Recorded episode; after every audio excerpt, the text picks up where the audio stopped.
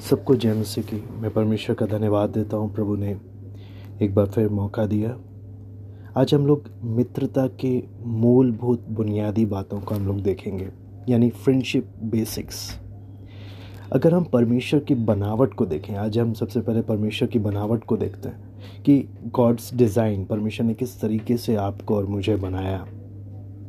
तो सबसे हैरानी वाली बात है जो मैं आपको बताना चाहूँगा कि परमेश्वर ने इसलिए बनाया कि आपके पास मित्र हो, आपके, मेरे पास, हर एक के पास मित्र हो। और मेरा मानना है सबसे पहले परमेश्वर के विचार में भी यही आया होगा। वचन बोलता है, उत्पत्ति एक का छब्बीस, सत्ताईस में कि परमेश्वर ने हमें अपने स्वरूप और अपनी समानता में बनाया।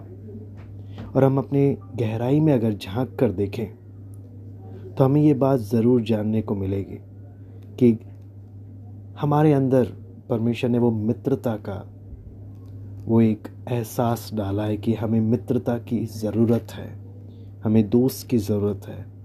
अगर कहें we are wired for friendship है ना? We have programmed for friendship है ना? हमें प्रोग्राम किया गया है, लेकिन हमारे ऊपर है कि हम दोस्त बनाते हैं या नहीं। जब भी हम एक अच्छे दोस्त बनते हैं या नए दोस्त बनाने जाते हैं, हम एक तरीके से करीब आने लगते हैं उस उद्देश्य के, जिस उद्देश्य से परमेश्वर ने आपको और मुझे बनाया। मैं उम्मीद करता हूँ इस छोटी सी बात प्रभु हम एक एक को मदद करें समझने के लिए। प्रभु आप सबको आशीष दें।